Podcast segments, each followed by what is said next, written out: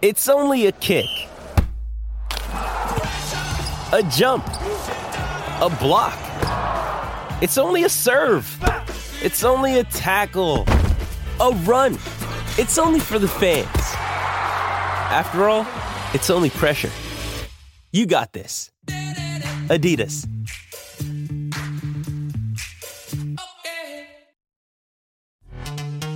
This episode is brought to you by Pepsi Wild Cherry. Pepsi Wild Cherry is bursting with delicious cherry flavor and a sweet, crisp taste that gives you more to go wild for. Getting wild may look different these days, but whether it's opting for a solo Friday binge watch or a big night out, everyone can indulge in their wild side with Pepsi Wild Cherry. Also available in Zero Sugar. So grab a Pepsi Wild Cherry and get wild. With Lucky Land slots, you can get lucky just about anywhere. Dearly beloved, we are gathered here today to. Has anyone seen the bride and groom? Sorry, sorry, we're here. We were getting lucky in the limo and we lost track of time. No, Lucky Land Casino, with cash prizes that add up quicker than a guest registry. In that case, I pronounce you lucky. Play for free at LuckyLandSlots.com. Daily bonuses are waiting. No purchase necessary. Void where prohibited by law. 18 plus. Terms and conditions apply. See website for details. The Man City Show is backed for the season by Ladbrokes. Blue moon,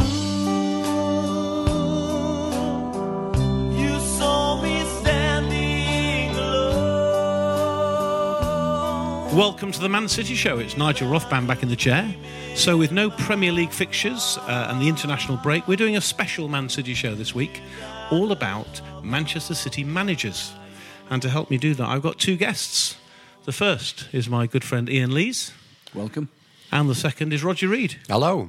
Uh, Ian, uh, just before we get into sort of City managers, uh, long history as a City fan, but also uh, just remind people you were one of the early people who got involved in football in the community, and as part of that, you were one of the coaches with the very, very early Man City ladies, as That's they were called. correct. In uh, 1988, um, one of the coaches, together with um, Neil Mather and a, a few others, and uh, apparently there is a, a photograph or some video of um, of myself and the team at Burnley, uh, of which uh, Gary James, the historian's found for us. So yeah, yeah. And I guess times. looking back, stating the bleeding obvious, but obviously, kind of that there is a gulf between the fact that the facilities that the uh, Man City women, as of course they're known as now, have, and, and the kit and the and the facilities, just bears no resemblance to, to what you had to contend with. I guess you were scrabbling around for kit and pitches, and, and, and just give us a kind of a flavour Yeah. and an idea of what those days That's were it. In, like. in the early days, obviously, the footballing community, together with the Women's FA, were trying to um, get off the ground with uh, with women in football. and sorry, to, so this was through football in the community. So, what was your this role is football. football in the community? I, w- I was one of the coaches in football in the community, uh, headed by obviously Roger Reade and um, and the PFA, and they just wanted to get women into football. It was one of the projects. Yeah. Um, Man City were, were were asked to do that as well, which we did. Yeah, and Man City were very good, very good indeed. They gave us a kit. Obviously, not the facilities. We trained twice a week. Um, and uh, yes, uh, it, it was very early stages where fitness and um, it was a case of if we could get 11 girls to turn out, that would be a, a bonus.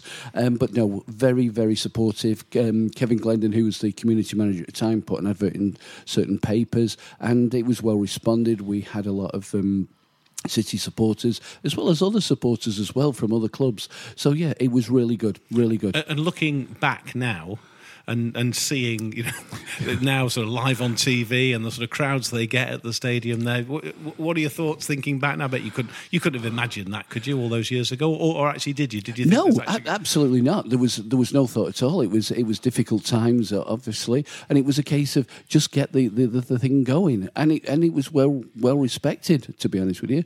And together with Neil Mather, who was the manager at the time, Mm. he took forward. They've won um, trophies at the end of it, yes, and then little bit of a lull, and then all of a sudden, whack away it went again, and to the point now where they've got facilities and professionalism, and um, yeah, they, they've even got dietitians, and and you know, well done to the women. Man City's women are really doing well. fantastic uh, and you've mentioned uh, my other guest uh, probably my oldest friend. Oh, thanks for that. That's why you've asked me back. It is, isn't it is. Because of my I've got to have somebody who's older than me on this show once in a while. But I mean, your footballing credentials, Rog. I mean, you were.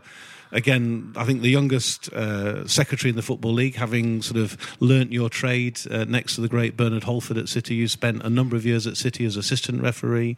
Uh, Ian's talked about football in the community, which I think you were asked to lead, and you did that for many years. And and I, I understand also you're now writing a book on the history of football in the community as well, which you you then, as I led and, and, and, and took from strength to strength. Just just give us a bit of a flavour of football in the community when you kind of took it on. Uh, it was an idea, I guess, at the time to, to, to what it's become, and, and It- just help people understand. Maybe people don't quite understand the history. Yeah, sure. It, I mean, it was a concept really that, that was born out of the fact that football had so many problems in the late 70s and early 80s with football hooliganism and vandalism and uh, really a lack of respect for, for the game. Uh, and not to not to mention also that uh, crowds were reducing to, to the point that they reached a, a real low point in the mid 1980s. Um, and it, it was felt by everybody in the game that we needed to do more to encourage new audiences. And uh, going back to the Norman Chester uh, report of the of the late 1960s, he actually recommended that football should consider involving girls and women because, of course, again, if you go back to the 60s, the women didn't go to football matches. It was granddads, dads, and sons. And it was a case of trying to attract people to, to come to football who probably never went before. People with disabilities were not encouraged to come to football, and uh, facilities had to change in order to accommodate, you know, new, new facilities and so on. And so I think it was great in, in the mid '80s that my, my old boss Mickey Burns, the the ex Newcastle and Blackpool player that people will remember, Mickey came up with a concept of hang on a minute, we can use these facilities at grounds to embrace involvement, greater involvement across the community.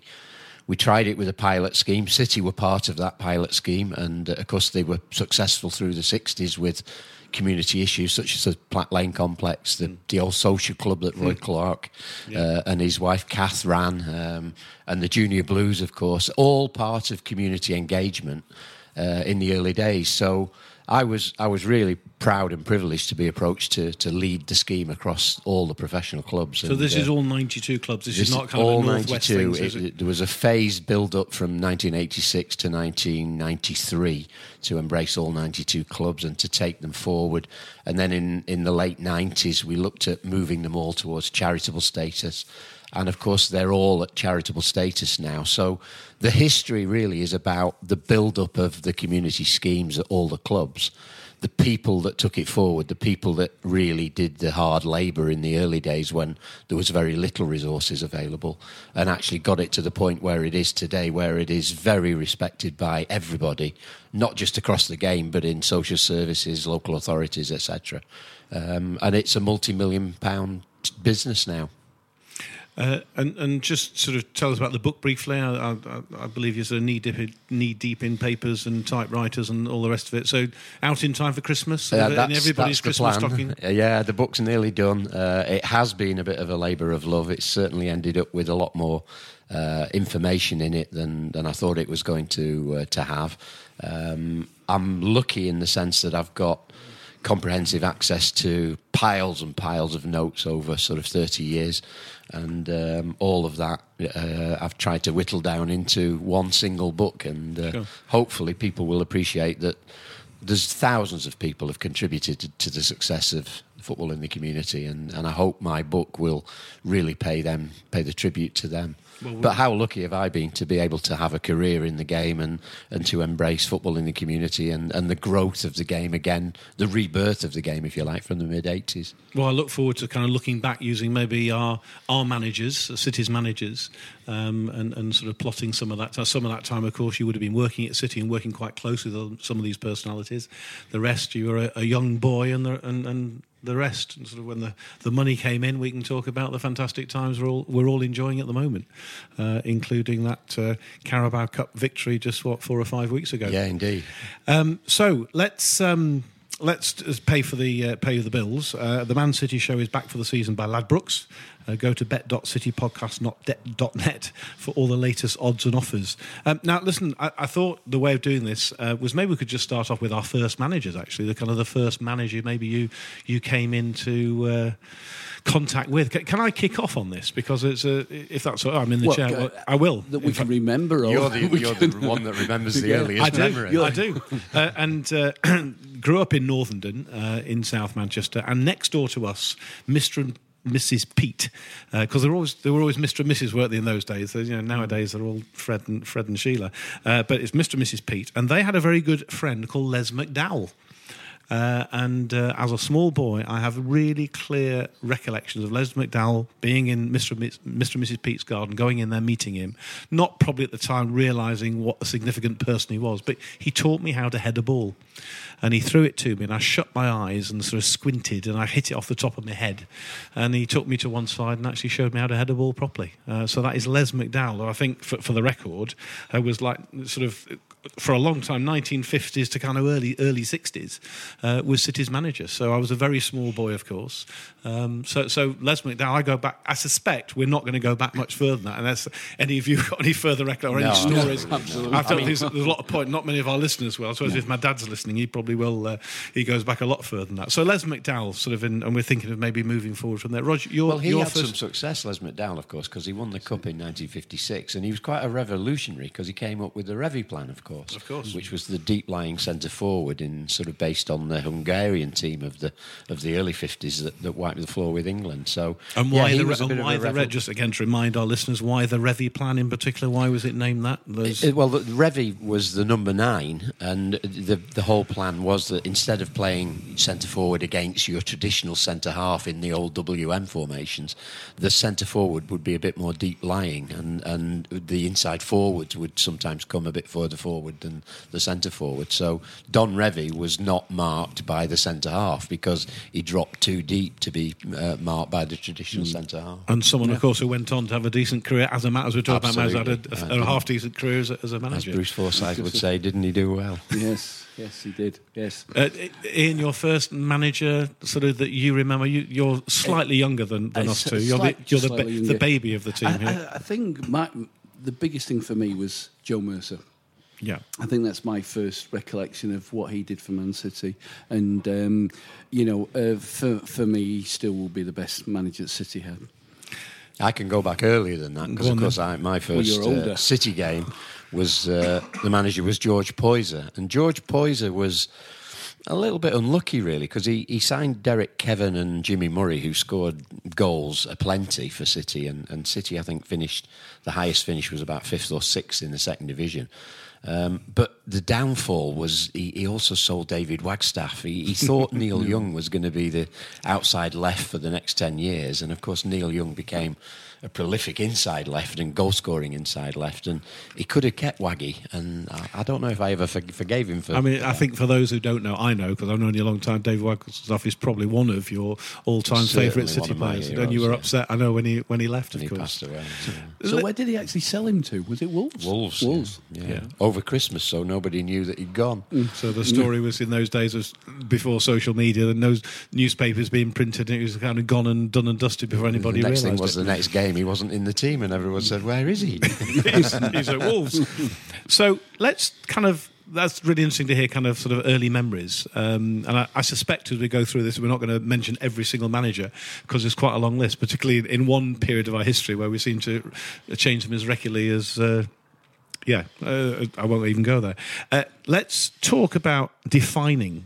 If we're going to talk about the best City manager, what do you think defines? Is it trophies? Is it style of play?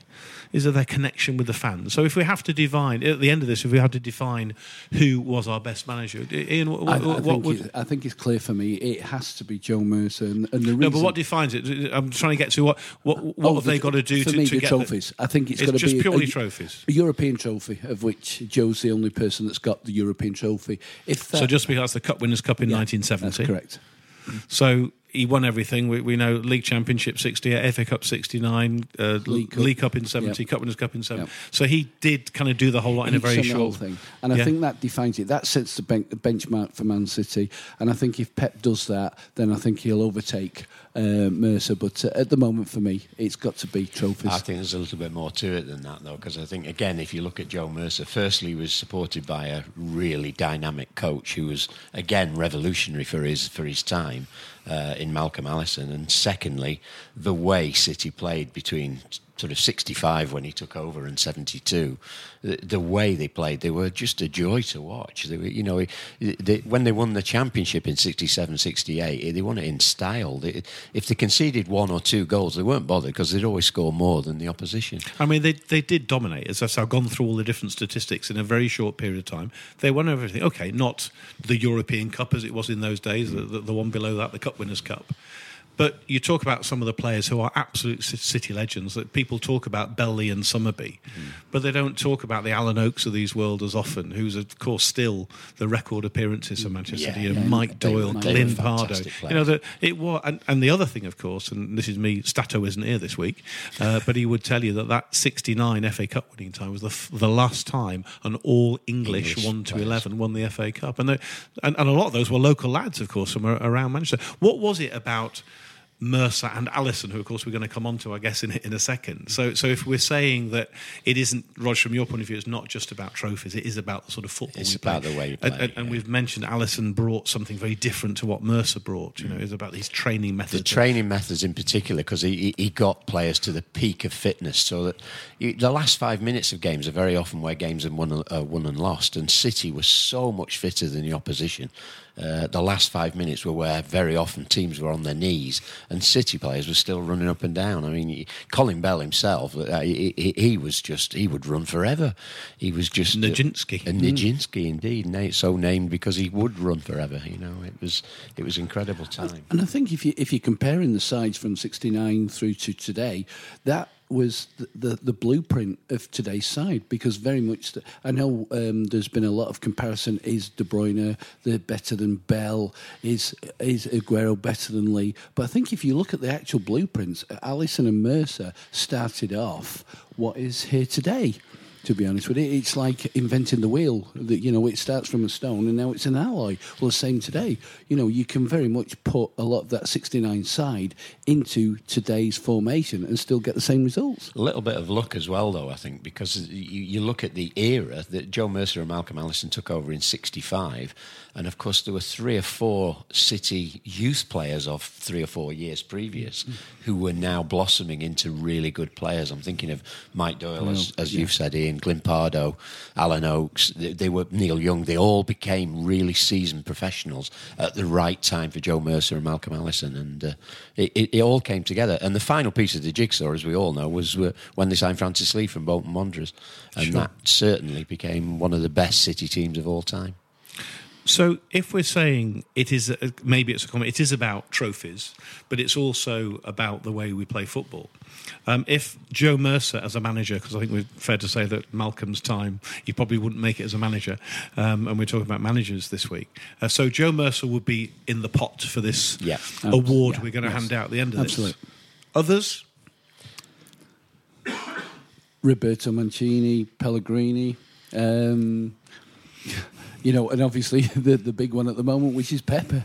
Mean, just won the um, League Cup four or five weeks ago. So yeah, yeah. So I think I think any City fan listening to this would probably come up with the same four. Uh, can I throw in? I mean, Joe Royle, um, but I guess he gets a mention just because of that fantastic victory at Wembley when half the people had already left and the Dickov goal and the Weaver saves. I mean, that, he kind of gets a mention in passing, but he's, not, he's not in the same Joe- category. Joe was unlucky, wasn't he? Because he inherited what was a poor team, and, and Yeah. there wasn't a huge amount of money available. And he moulded what I think was an effective team very quickly because he had to. Uh, and he did it in true Joe Royle style. I think Joe always had a, a, a great sense of humour. He was a fantastic fella to know and to and to work with. And um, yeah, yeah, I, I think for him to get us through the playoffs at Wembley was was a real achievement at that time. Uh, It was a true test of uh how good a manager you were, really. So, so as we go through this, let's sort of bear in mind then, we, we, at the end of it, we're probably going to vote on is it Joe Mercer, is it Roberto Mancini, is it Manuel Pellegrini, or is it Pep Guardiola? I guess. I think they're- they're the shortlist anybody, anybody else yeah. gets a worthy mention, so we're going to go through Well, you can mention. Tom Maley, who won the FA Cup in 1904 and finished runners-up in the first division, but Well, it was a mention him. different era. and I've got to say, I don't know him. no, no, never met him either. Um, so let's uh, let's sort of take it on then. From we, we've done the early days um, of Les McDowell and George Poyser, and, and then very nicely sort of on, on to Joe Mercer. Um, anything else you want to say about that sort of Mercer Allison reign? We've talked about those. I mean, Rog, you know that that.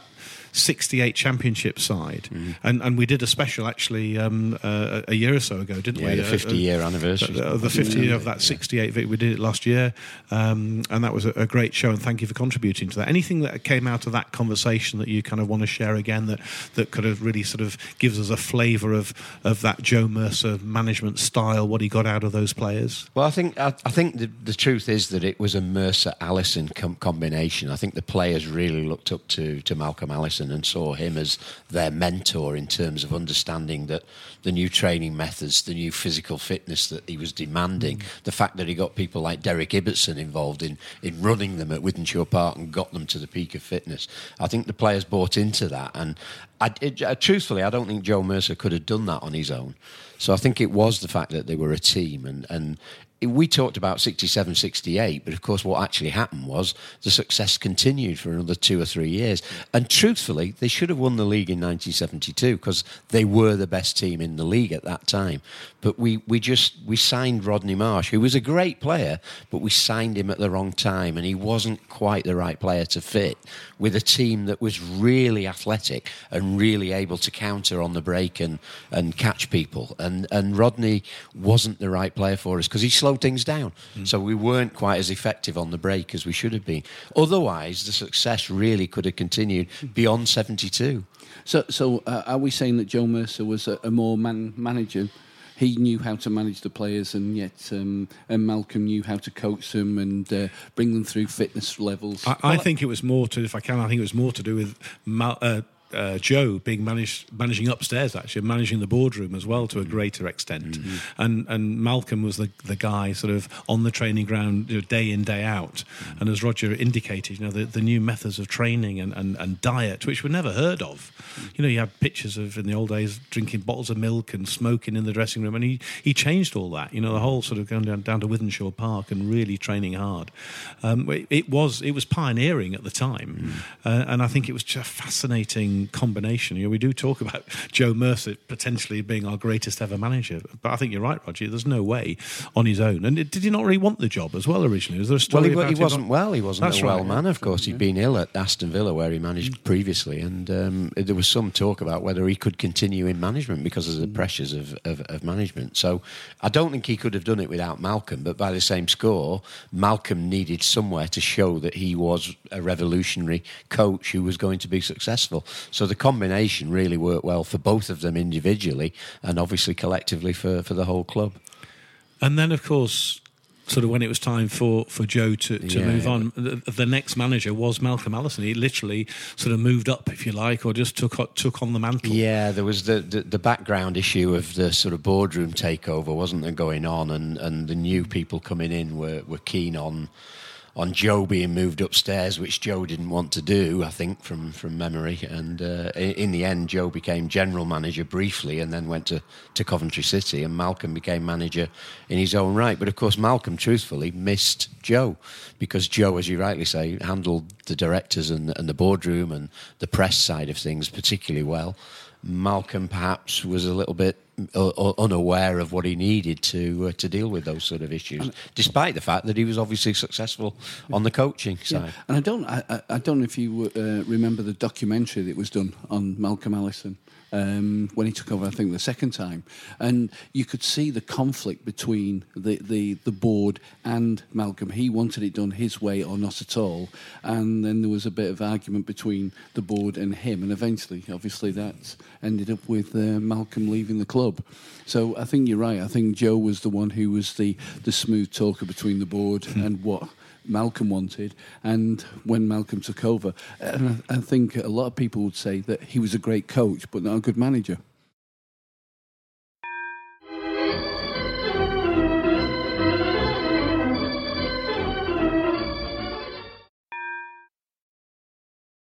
The Man City show is backed for the season by Ladbrokes.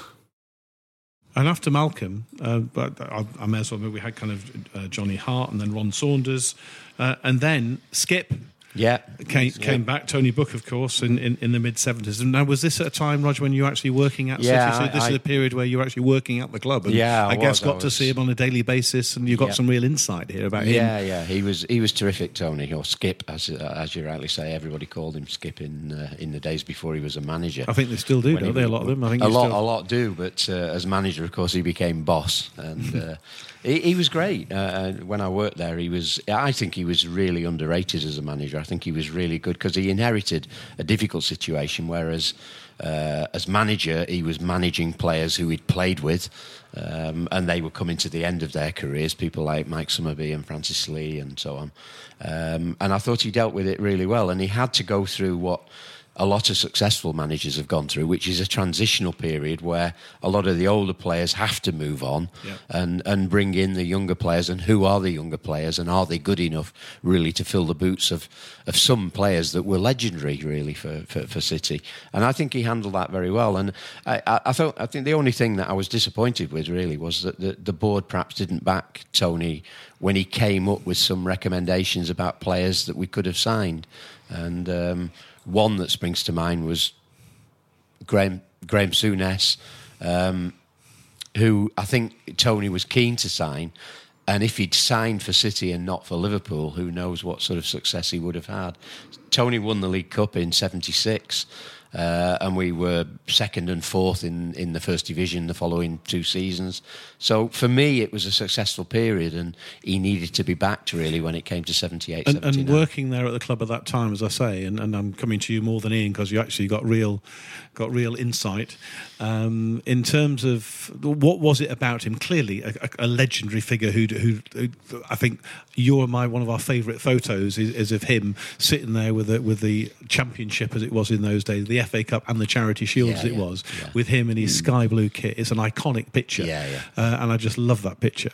So he's an you know, iconic figure. He was the captain who, who led that amazing team, and now suddenly is the manager and had some success. I mean, did, what was it about him then? Or give us some insight in terms of Tony Book, the man, as well. He, he was a, a, just a really nice chap, nice fella to work with. Um, he, he dealt with everybody the same. He would speak to people, you know, in the corridors. He would speak to press and media whenever they wanted interviews. He was always open to everything.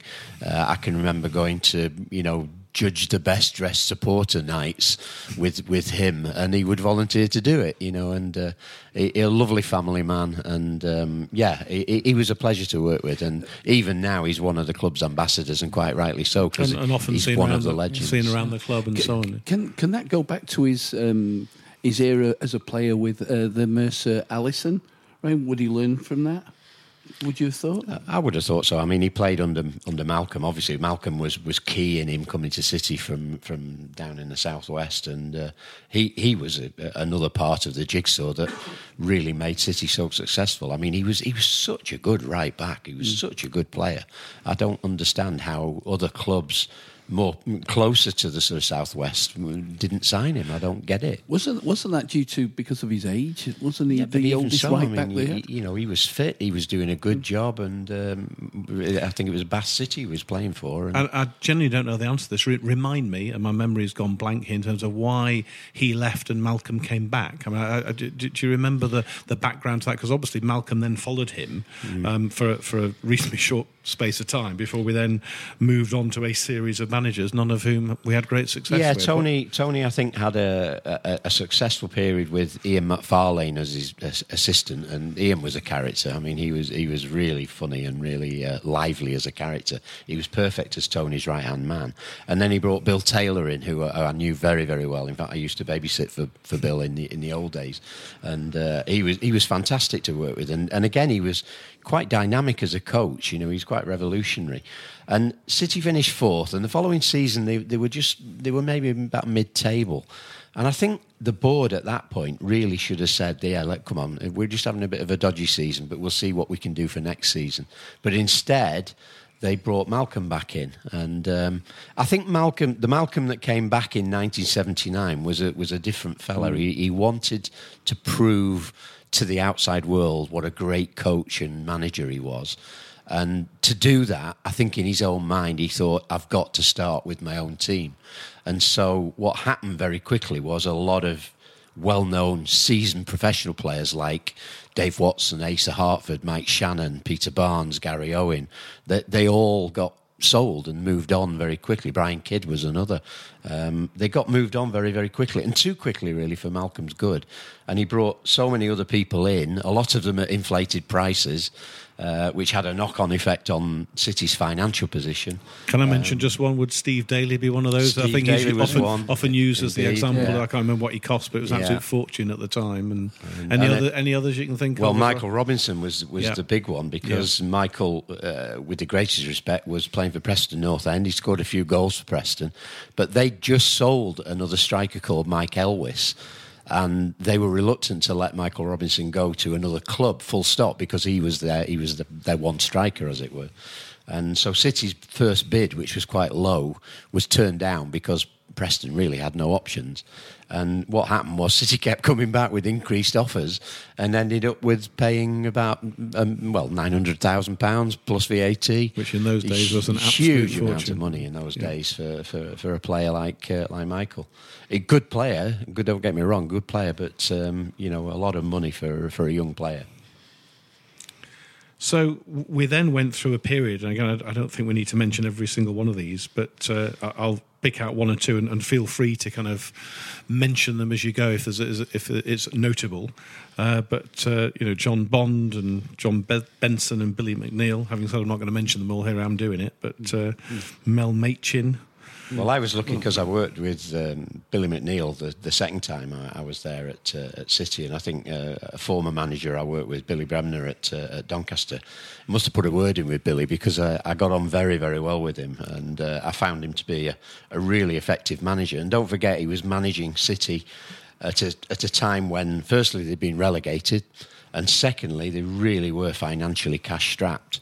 So f he brought in players like uh, Jim Tolmie and Derek Parlane and Neil McNab at very cheap transfers fees, uh, or, or even on free transfers in some cases. And and he he managed to knit together a team that. In, in the end, got promotion. So credit where it's due. I think he did a terrific job, uh, Billy, or Caesar, as his nickname was. Uh, why? I don't generally know. I think I think it was. I Probably 'cause understand- he I understand um, Skip. I get that for yeah, Tony he, he was. I think it must date back to when he was captain of Celtic when they won the European Cup, and uh, he was so well respected, and, and he was far too handsome for a centre half anyway. yeah. If you just go back to John Bond as well, if you if you look at John Bond, he was actually roommates with uh, Malcolm Allison as a West Ham player, and what he's not taking or what John doesn't get credit for is he took us to the '81 FA Cup final, He did. of which we nearly won. If it hadn't been for the replay. Exactly. Uh, but but the, it was kind of this is a period where I think two things we had a series of relegations and promotions and and so on. Uh, certainly cash strapped, as you say, Roger, as well. So it's uh, struggling uh, and a side where. You know, sadly, our neighbours across the road were kind of building a dynasty at the same time, uh, and, and so on. So it's it was not a great time for City fans at all. But but Gates was still good. Yeah, uh, the- City fans still still turned up in their fa- tens City of thousands. support you can never ever criticise. The City support has been there right through the, the bad old days, and they, they were fantastic. I, I just think that there were a couple of decisions that, that were, were made that were wrong. One of them was the fact that I think the old main stand at Maine Road they, they put the double barrelled roof on, um, and it was I think the cost was somewhere near a million pounds. And of course, at the same time, they were looking at signing Trevor Francis for for a million pounds. And eh, I'm afraid the problem with that is that that's fine if you've got cash in the bank, but at the time it was all on loans, and and City became, you know, interest became a big, big issue. I can remember again when I went back in in in '83 to work under Bernard. Bernard Halford was doing everything he could to come up with ideas to try and save money and and save on the interest that City were paying, which was huge at the time. And they actually knocked down the old manager's office to build an executive suite where the deal was that people paid on the basis that it was effectively money that was loaned to the club to save the club paying interest on, on the overdraft. So it, it reduced the overdraft, saved a huge amount in interest because interest rates were so high. But effectively, it was a good deal because all they were doing was loaning the club money. They weren't paying The, a, the, the a tunnel fee. club of the day almost. So it, yes, indeed, yeah, yeah, indeed, that's what it was. Weren't they actually going to build um, executive boxes on the on the on the main stand? That was with mooted at one Yeah. point, but it was so so expensive because, of course, they were going to be suspended from the double-barreled roof, um, which was never, you know, never going And, to be and, cheap. and if, you, if you looked at the two stands, they didn't ma- marry up, did they? But they didn't. They didn't in No, those they days, didn't. did It they? looked a It bit, was- And I'm just again, I'm trying to get my chronology right. So the Kippax presumably uh, came came a few years later. Yeah, than this, I guess, didn't it? So this Yeah. is just the main stand, and obviously the scoreboard end had already been done as the North Stand. That was done in the early 70s. That was yeah. earlier, yeah. So uh, I understand. So we, we very good. So so let's move on and and. Howard Kendall springs to mind, and I remember that quote uh, from him uh, when he was only with us a very short time, and of course he, he went back to Everton, having come from Everton. It was what was it? Something Went, like it's went a- back to his wife from his mistress. Exactly. So Manchester City was more like an affair, but but Everton was a marriage or whatever. And Yeah. uh, But uh, his first game was against uh, was televised, wasn't it? And it was against Everton, if I remember rightly, and it was a nil-nil draw. Good Yeah. knowledge. Yeah. Good knowledge. I don't remember that. but- Yeah. I remember he signed a lot of ex-Everton players, and the City fans weren't sure about it because they looked. It looked as though it was going to become a Everton Mark II Yeah. at one point. Um, but he, he he was successful, wasn't he? And Yeah, uh, because he built up from the back, didn't he? He brought in Tony Coton and uh, Neil Point, and, and um, yeah, he built from the back. But he just wasn't there long enough, was he? No. So the- Yeah, no, that's he- right. he He just just, uh, and, and, and Peter Reid was one of his key signings, of course, who became right, the next manager. And uh, an interesting time with Reid, of course, because he uh, he had some success, didn't he? And uh, and wasn't allowed to to continue in the role. Your sort of reflections on Peter Reid's time. So we- we're now up to kind of we're into the nineties now. So he was with us what two or three years, I think. Yeah, I, I think again Peter was was a little bit unlucky in the sense that he came into City at a, a, a, a time when the chairman Peter Swales was starting to get increased criticism from from supporters about the running of the club, and uh, uh, I think he was a bit unfortunate in that sense. Um, in fact, if I remember rightly, the, he- Peter Swales actually brought someone in to actually handle. Uh, the way in which Peter Reid left the club, which which also was a bit, you know, left fans a bit bemused. But um, but he was, uh, as you say, successful. I think City finished fifth, and Yeah. the, the, the, you, you could look at the style of play. Perhaps wasn't as, as good as it might have been. It was a bit more based on on the long ball than you know building up from the back as we've got nowadays. But uh, but he was successful up to a point. And I think the, the, the early 90s was this period where we went through, we became the joke club, um, just purely because of the sheer number and, Well, and the volume of managers through through that door. So the fans went through hell that period because, uh, as you know, going on from Peter Reid, we had Brian Who. You know, that was the first thing the papers picked up on. Who's Brian? And just the record, Brian Horton, of uh, course, Brian, for those of who course, know. of Brian Horton, yes. And I think Brian was given a rough deal because that's when they were going through a transition uh, of board level as well. And um, uh, the the board didn't, or the, the board that was buying didn't want him as the manager. so I think he was given a, a tough ride. And then Alan Ball and Steve Coppell, who was there, what was it, like 29 days or something ridiculous? Short, very Short short term, term. Um, and then Frank Clark, and, and, and then Joe Royle, who, who, who I mentioned before, who did actually have some success because we were relegated. Um, but before that, we'd, we'd, we'd come up through through the playoffs. Yeah, course, Joe and- took over just before we, we did get relegated. If you remember, we I think the last game of the season we played Stoke away and, and murdered them, but all the results went against us, so we went down anyway uh, to the third tier. Um, Joe got us back up the following season through the playoffs, which I think, looking back now, was a major, major achievement, and I think it was it was the sort of thing that only Joe Royle really could have could have done. And of course, with the following season, he managed to get us back up again, albeit we didn't really establish ourselves at the top level. No, but we we had some good players at that point with Paul Dickov and um, Kevin Horlock.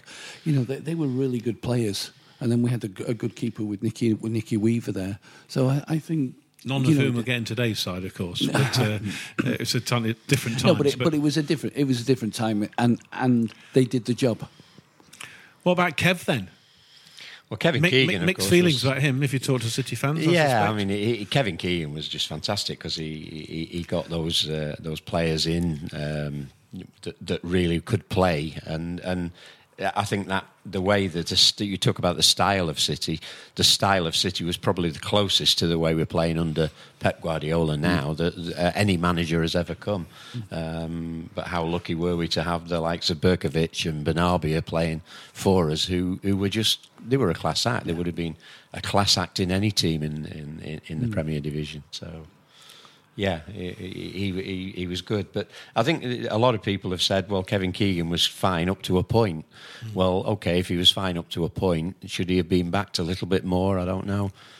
But again, I think that goes down to resources, doesn't it? Because uh, if I remember rightly, he was also manager of Fulham before that, and took Fulham through from the second division or the old second division through to the first division. And we're still before the money came in, of course, at That- this point, aren't we? We're, yeah. we're almost there Yeah. with the money, Yeah, but we're well, not, we're a- not quite there I think yet. that's where we're, we're going with this. It's a case that I think uh, a lot of people would say it's all about money, and I think to a certain degree that's right. If you've got uh, endless cash that you can buy what you want, I think your manager is just a case of managing them. And Stuart Pearce was a decent player for us, wasn't he? He was a decent player for us, Stuart Pearce. Yeah, yes, he was, And, he- then became the manager. yeah. And it all Did- went horribly did- wrong. Didn't he miss a penalty in his last game of the season? I Or the think last game? That was the Robbie Fowler. Uh, I think he no, did, no, that wasn't was, um, that Oh, was. you mean later yeah, against yeah, Middlesbrough, Yeah. yeah. But yeah, good player. But uh, his managerial career, it's fair to say, was uh, not not quite as good as Joe Mercer's. He doesn't quite make our shortlist, does he, Mr. Pearce? Yeah, he doesn't doesn't quite get there. No. No. The same with Sven, who who took over when um, we had the first takeover. So course. this is the first bit of money that comes in. That uh, Yeah, but it, but again, if I, I always remember the first day of the season on Sky um, Sports when they were going, let's have a look at the side of Man City, and they were going, who are these players? I, I remember that really Yeah. well. Yeah, if we just Yeah. I remember there was a camera crew, wasn't there, outside the ground talking to City players and kind of almost testing them. on Yeah, it. that's right. No who, idea. Who, who'd you play for? Yeah, that was it. But he also brought through Kasper Schmeichel as well, if you remember. Yep. He, he gave him his chance in, mm. in the first team and did very well. Mm. And obviously today he's Premier League player. Mm. I mean, Mark Hughes, who, who came next, I, I never had any time for, just purely because of who he played for. But the one thing I will be forever grateful is the signing of the magnificent, the wonderful, the genius, the legend, and I use that with no hesitation, the legend that is Vincent Kompany. Yeah, he, yeah. he will always be remembered for that, won't he? Yeah, absolutely, yeah. Vincent Kompany is up there with, with the legends that we talk about of the old years of Yeah. Belly and Summerbee. You know, I think I think tomorrow's generations will talk about the Kompany, Silva, Aguero days in the same way that you and I talk about the Belly, Summerbee uh, days. So, yeah. what a great signing he was. Uh, but by the same score, there were some signings that didn't quite work out, and uh, you know we, we had to move on quickly. But I, I, again, I mean, as a as a dyed in the wool blue, you know, I just don't see that City should ever be thinking about appointing ex-United players. The reason being, not because I don't want them to be appointed, just because I think it puts them in such an awful, difficult position, uh, particularly with so many supporters. Steve Coppell was in the same position. I still think that was something to do why, with why yeah, he went. I, I think that's a bit. I, I don't think that's quite right because we still have one of the greatest uh, centre forwards that City had there, and United, of course, and he's one of the managerial team, Brian Kidd. But he played. Yeah, he played for both sides. Oh, it's Yeah. interesting. I was going to ask the same question. Is it the same with players? And it's really funny, isn't it? Someone puts a sky blue shirt on and plays. I think Tevez is a good example. But as a manager, I don't know what it is. I just, I, I never really felt that a connection. Mm. You know, I will never, I rarely criticise a manager or a player, as you know. I mean, they're, they're, you know, they're, they're City and that's it. I- But, but I I, have- I, always had a problem with Hughes. Yeah, and and it's the same today. You watch Sky games when, when Liverpool are playing, and Jamie Carragher's commenting on the on the on the game. Uh, It, he shouldn't be put in that position. I'm sorry, no disrespect to him at all. I just think it takes away from the fact that everybody knows he's a dyed-in-the-wool Liverpool supporter and player, ex-player. So he shouldn't be put in that position. And the same applies. I don't think United ex-United players should be put in that position at City. Well, the next three managers are three on our shortlist, so I think we can uh, spend a little bit of time talking about um, the very handsome Roberto Mancini. Again, a big surprise when, when it was announced Roberto Mancini coming to Man City, and it was a case of Roberto, right? Okay, but what a manager he turned out to be. You know, won us the Premier League. Um, oh, great manager, great person. Uh, I met him a few occasions and always, always liked his company. Really nice. So, what was it about him then? Here, we've heard about some of the reflections. Obviously, uh, Rogers Rogers had a, a, great opportunity to, to meet and work with a, a number of managers. This is a man you who've met on a number of occasions. Just give us again a bit of insight into Roberto Mancini. We we all would have seen him wearing his scarf with style, um, and had a certain panache and had a certain way with him. I thought and had a certain style to him. I always enjoyed the way he he managed the team, managed the press conferences. I just think he had a, a bit of a swagger, and, and I just always liked his demeanour. Just give us some insight You mean yourself. the. Italian swagger? Yeah, absolutely. Yes, Uh, of course. Exactly the Yeah. exactly he, that. He the had the Italian class about him. He was very passionate, very passionate about his football and winning, of course. But also he had the gentleman side of him. Yeah. And I know there were reports saying he'd lost the changing room and um, you know the place, but th he was respected. He he knew what he was doing and obviously delivered what we needed, the Premier League. I mean, that moment. Let's listen. We can talk about this for, for another hour, but just that that moment, that that, and we've seen it a million times. That that just just all City fans will not, you know, have a problem with us talking about this for two minutes. That that QPR game, standing on the on the touchline, Dzeko gets the equaliser. He's getting everybody back. The passion he has, and and, and when Aguero just scores that mm-hmm. 93rd minute or 94th minute winner and just his reaction and well everybody's reaction and, and he brought us that that brought tears to most city mm. fans eyes and mm. w- he will always be written into man city folklore he Yeah, was the manager Yeah. who brought us that premier league title Well, I would even go back a year earlier than that when, when we won the FA Cup Indeed. and actually go back to the semi final Yeah. because the semi final victory over United was actually a big turning point. And I think City fans recognise hang on a minute, United's era of success and domination mm. has been. Uh, you know, too long, and now we have to challenge them and we have to start beating them. And that was the the mark, the, the focal point for me for where Mancini's success kicked in. Yeah. And as you rightly say, to win the FA Cup in 2011 and then to win the Premier League in such dramatic circumstances was really incredible. And, Yeah, but- but and we again- must put him in there really as a Absolutely. successful manager. And, and so, do you know, I bet there'll be some City fans listening now who will be saying, do you know, because of that, because he, he changed that forever, you know, it's kind of almost easy for Pep now, if you like, to come in and, and with even more money and more investment, and we're now at a different level. Well, I think he, changed the mentality, changed- yeah, Exactly, because for the first time, City players were getting used to winning games and winning trophies, and of course, we haven't looked back since then. Do you know the thing that made me cry most? And I'm going to cry now Doesn't when I say much. it. It doesn't, well, you know, it does not when it's talking about City. Was you will remember at Stretford they have that sort of the, the clock, you know, the 44 year, and, and they had on the big screens at City 44 down Yeah, to zero. yeah, yeah, that yeah. absolutely It was got brilliant. me. It, It was, was- whoever it was just, a marketing it was masterpiece of an a idea. genius, and I absolutely sobbed uncontrollably Yeah, when it got to Norton. yeah. I couldn't cheer. I was so emotional. I thought it was absolutely. brilliant. Great So he, idea. so he's done that. You know, Mancini needs an awful lot of credit. Um, he changed, as you say, he changed the mentality. But but again, I think you've got to look, uh, realise where Pep has Plan A and it's only Plan A and improved Plan A. Mancini had Plan B, and, and if, again, the, the classic was the QPR game. It wasn't working. Plan A was not working. We were two all. We needed to score. It wasn't working, and he put Dzeko on, and it changed. It just changed, and uh, he, he did that throughout that season. we were. All Yeah, getting emotional again. We were all at the uh, the Wigan final, of course, FA Cup final, uh, which was a strange affair um, because I think, as as you indicated earlier, Leesy, that you know he'd, he'd lost the dressing room, and uh, have I got the right game here?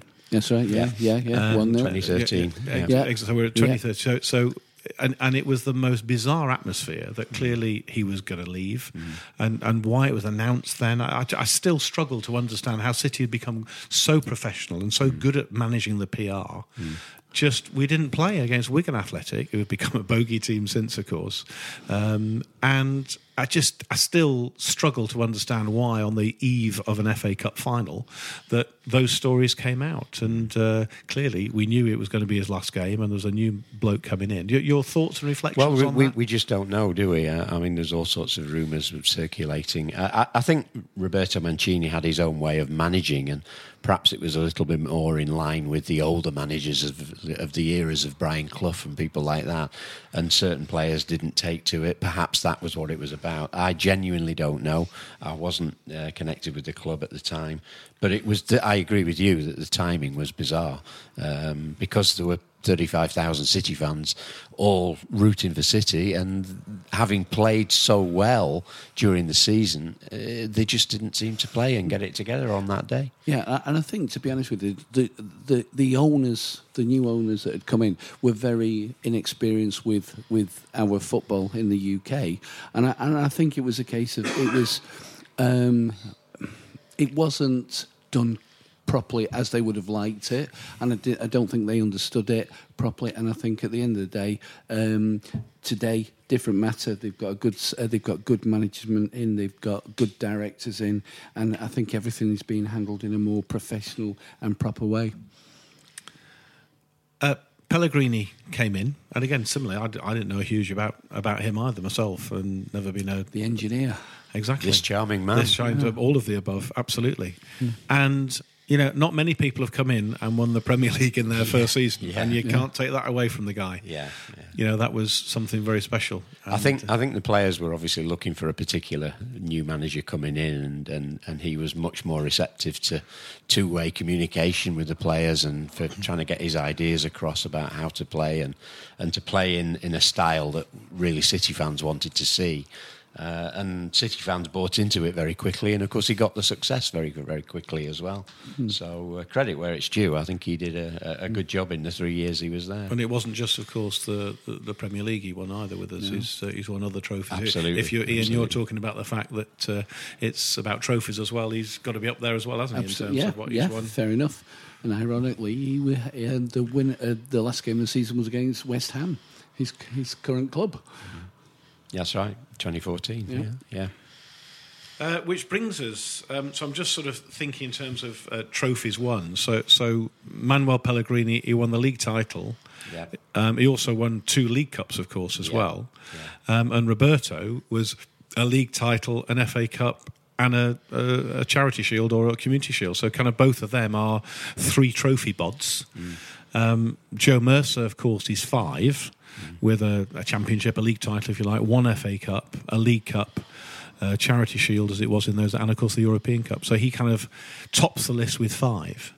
Sneaking between the two, of course, uh, was the uh, the man I guess uh, the owners had been waiting for for a while. It wasn't a great surprise that. Uh, Pellegrini was kind of holding the uh, holding the seat for him, if you like, a sort of the worst kept secret in football. Uh, and Pep Guardiola sort of has been with us since what 2016. Yeah. and he's doing all right. The boy. He's uh, he seems to be doing okay as far as I'm concerned. Yeah. no, seriously, what a what an absolutely fantastic job he's done, and, and I think City fans love him dearly and and absolutely trust him implicitly. Um, I can remember there were times in his first season where Ian was saying, "I'm not sure about this guy," and I said to him, "Keep the faith. Keep this guy." I kept saying to him, "Keep the faith," because Because you're right, there, there, was that period, wasn't it? You know, Pep's style isn't going to work. You know, he needs to change his style. Didn't win the Premier League. Pellegrini won the Premier League in his first season. Pep hasn't. He's a failure. There was a lot of that about. A lot Well, of, the- under I a think- lot of pressure as well. yeah. I think The there was a low point. The, The, Everton investment as 4 well. was, was probably the low point, and, and City fans were starting to think, hang on a minute. And I can remember talking to Ian again, and I said, no, hang on a minute, keep the faith. When you see the players that he's brought in next season, you'll see a change. And of course, we then had the record breaking season, which was. But but if you remember, um, and yeah, it's true. I did, I did lose the faith a little bit, but then he brought a, he brought in John Stones, and John Stones' first season was absolute. it- He just didn't know where he was, and yet this was going to be. I think that was a bit unfair, by the way. yeah, but but but again, but that's down to Pep's management, isn't it? He just said, you know, stick with it, stick with it, and as we know, John Stones is probably one of the best centre halves in the in the UK now. So But, it, but it's how he's improved players as well. I mean, it's Mm. not just you know the, the system he plays and being committed to that and being absolutely single-minded, saying we will play great football. you know, we, we have with that with that record breaking season and all the records we broke. You know that that is something very special, and whatever Arsenal say, you know, drawing eleven games or whatever it was in their the invincible season, yet nothing's going to take it away f- for me in terms of that. that winning the winning the title by November, pretty much breaking every record, but in the style of football that we played was to be a City fan. It did, and it, you and I, Rogers, we say go back to, to the sixties. It does remind me very much of of that football that we really played and, and, and, and neutrals will talk about Pep mm. Guardiola. And it, the other thing about him for me is the fact of how he behaves with the press with his players. He will never ever come out and criticize his players. Mm. He will support his players. He'll be he can be a bit petulant yeah I suppose he can. He can get a bit narky and a bit petulant from time to time but generally speaking he will support his players. And I just you know I suppose it's the, the, the Italian swagger with one and the Spanish swagger with him. He's got he's got a style about him as well and I, I just think I think he's absolutely fantastic No, couldn't agree with you. And I think the evidence was that was um, the Liverpool away game at um, Anfield when Mahrez missed a penalty. And everybody said, well, why should he take the penalty? Who would? And yet he came out and said, my choice. He, he backed his players. And I think that means a lot to the players when you've got a manager that actually supports you. And I think, um, yeah, absolutely f- credit to him. Roger, your your reflections on uh, on Pep I in think the- particular. what is it that you, you, you love about him? Yeah, I mean, he's just a wonderful manager, isn't he? You know, of all, of all, we're so lucky to have Pep Guardiola, the best manager in the world, managing Manchester City at the moment. And I think, by his own admission, he would set, tell you that even with the season we had last season and how well we're doing this season, it's still not quite the finished article. He knows there's still issues about composure and losing our composure at certain patches in games where we, we, we slightly panic and you know fall back into old habits of long ball and, and not passing like like he wants us to play all Mm. the time and I think he knows that it's not quite the finished article yet No. but it will be Yeah, no, I, I tend to agree because again, I think one of the things he looks for is two players for each position, and I know he's been looking for um, a replacement or an additive to uh, Fernandinho, which he's not found yet. I know we, we thought we had one in uh, Jorginho, but he's obviously uh, Gone. elsewhere. He's gone, and then obviously the left back position's still not quite right. Um, but he'll get it right. Um, and for me, I think he will break the record of Joe Mercer. I really do. But for me, it's it's things like you know Delph last season, you know at left back. Who would have thought? You know, trying Stones in midfield. Uh, you know, just just Zinchenko, who's a who's a, a winger, as a midfielder, playing him at left back as well. Just those, sort of- and and, and Fernandinho playing in a back four, and then and, and then playing with a back three as he moves forward. You know, he just is is so as a inno- player innovative. Yeah, as a player, if you know that your manager believes in you and trusts in you to come into uh, the team and play in a position that maybe is a bit strange for you, that's a fantastic, you know, vote of endorsement or vote of encouragement and confidence in, in the player, and the player's going to respond to, to that so so well. I think his man management is is superb. I really do. Well, talking of vote, it's time to vote because our time's almost up. So, so just to recap, we did at the start kind of come up with only really four candidates. Um, Joe Royle got a, a, a passing mention. Just to mention Joe again, who was a great player as well for City. Just to remind everyone. Uh, so we got Joe Mercer, we've got Roberto Mancini, we've got Manuel Pellegrini, and we've got Pep Guardiola. They are the only four we believe. Um, I still uh, thank Les McDowall for the heading lesson, but uh, I don't think he gets in. So, so Ian, you kick off. You, I, I just need I- a kind of a, yeah, a- I- the City's best manager and your reason to, to current for that. date, I still think Joe Mercer, based on trophy, the European trophy won. So the fact he's won a European Cup, Yeah. a European Cup Winners' Cup, a Yeah. European Trophy trumps Pep. So even the great football Pep plays, the the Centurion season, the record-breaking season. But but but again, Mercer did that in in the seventies anyhow. In that current time, I st- I think he'll bre- I think it'll get broken. I, st- I still think Pep, as he's broken every other record, will break Mercer's record. But sitting in on this studio but today, sitting today, I you're still going- think You're going I'm, Joe Mercer. I'm going Joe Mercer. Well, I, I disagree because I, I, I think Joe Mercer was so dependent on Malcolm. I think it was the Mercer Allison partnership to begin with. Um, and I just think, yeah, they were fantastic. And listen, you're talking to number one old guy uh, uh, as a City supporter here, so I would love to, to vote for the Allison Mercer partnership. But for me, the best manager City have ever had is Pep Guardiola. Mm. And and it's not just about the trophies. It's about the fact that he's got this attitude, which is, look, trophies are there to be won. Let's go and win them. And when we've won one, we'll go and have a look at the next one that's that, that's in line that we can win. And that that attitude, that mental willingness to win, and the style in which he's doing it, it's just a joy to watch City. It's a joy to be a City fan at the moment. And you know, it, it was great as a as a young boy watching the the Mercer Allison years, but it's an absolute joy to watch the Guardiola team But, now. but on, the, on the last note, do you not think that actually you, you've just qualified that Mercer Allison is the best? Because there was only Mercer Allison. Um, no disrespect to Pep at all. He's got a full team of analysis, assistant managers, conditioners, every everything else. Where in, in, in, under the Mercer regime, you, you just can have only Mercer manage in the time you've got. And, loads of money as well to go with it. Well, I, I, I think money can only be uh, you can only spend money, and then you've got to man- you've got to pr- uh, give the, the give the um, you've got to produce with that money. Where he's done that, but again, there's no European trophy yet. We've tried several times, and I think isn't Pellegrini got the furthest with Man City in the Champions League? Yeah, Yeah, semi-final against Real Madrid. So the thing yeah. is, he's still got to beat that Yeah, Yes. Uh, let us know what you think. I'm going to put a Twitter poll up anyway in terms of these four. Let us know what you think. Uh, we're on Twitter at City Podcast. I guess you two are looking at me for me to get the casting vote here. No, we're going to have a fight, and we're on you to Well, let's- Well, let's leave it like that. Listen, it's been absolutely brilliant, and, and huge thanks to, to my two guests in, in this special about city managers. Let us know what you think. Um, was it Joe Mercer? Was it Roberto Mancini? Is it Manuel Pellegrini? Or is it Pep Guardiola? Let us know. Uh, huge thanks to my two guests, to Roger Reade and to Ian Lees. This is Nigel Rothband saying thanks for listening, and we'll talk to you all very soon. The Man City Show is backed for the season by Ladbrokes. This is a Playback Media production. To listen to all our football podcasts, visit playbackmedia.co.uk. Sports Social Podcast Network. Everybody in your crew identifies as either Big Mac Burger, McNuggets, or McCrispy Sandwich. But you're the filet fish Sandwich all day. That crispy fish, that savory tartar sauce, that melty cheese, that pillowy bun. Yeah, you get it. Every time. And if you love the filet of fish, right now you can catch two of the classics you love for just $6. Limited time only. Price and participation may vary. Cannot be combined with any other offer. Single item at regular price. Ba-da-ba-ba-ba.